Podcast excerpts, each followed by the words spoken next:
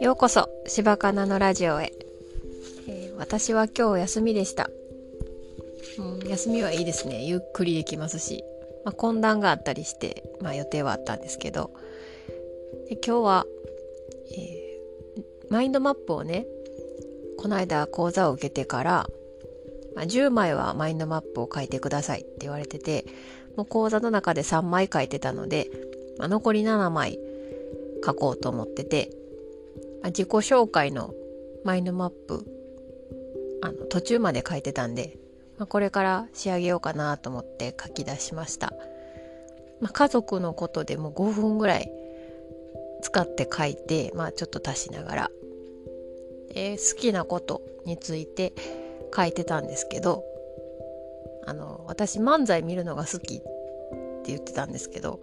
最近もしかしたら違うかもって思い出しました。なんか劇場に行ってたんですね。コロナになる前はつきいちで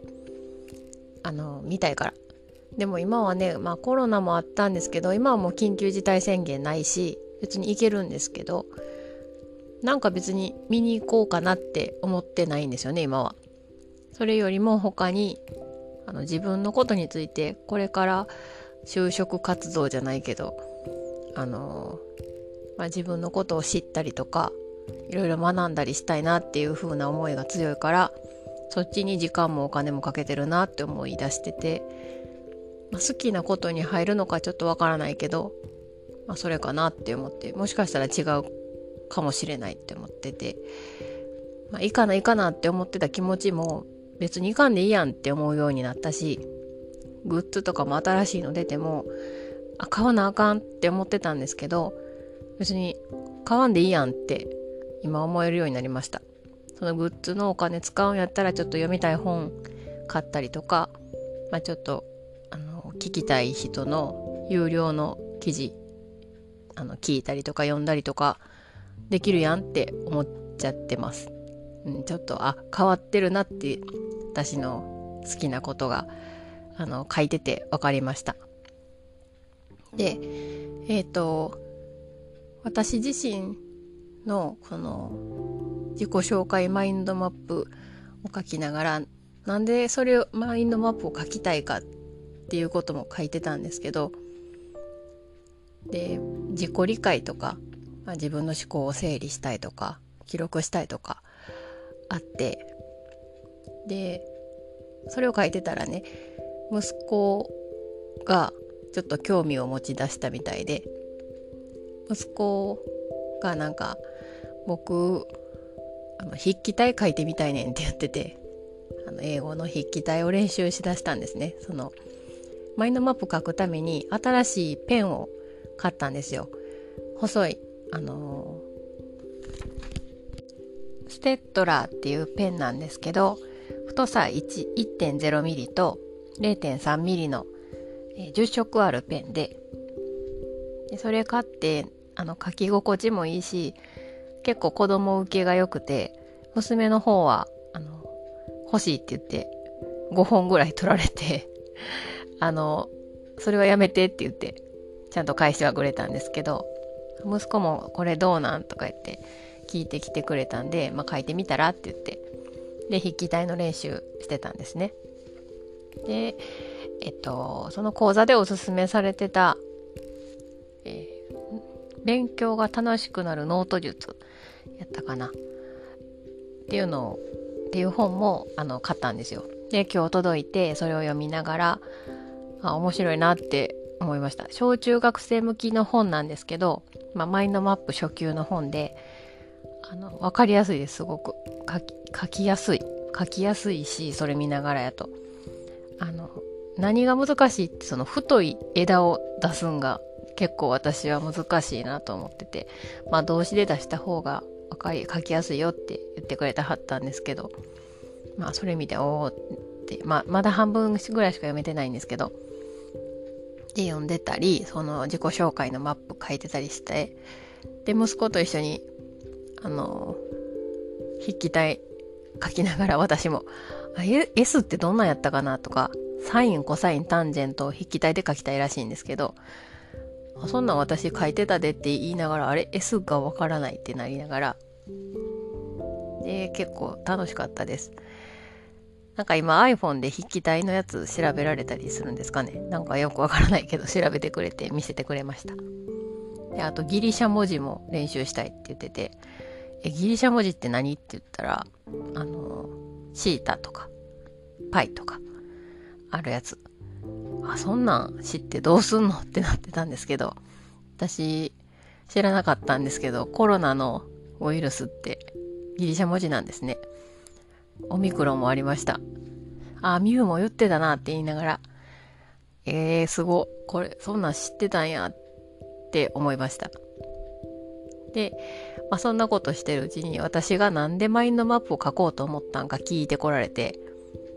私はねさんじゅうきゅうさいで、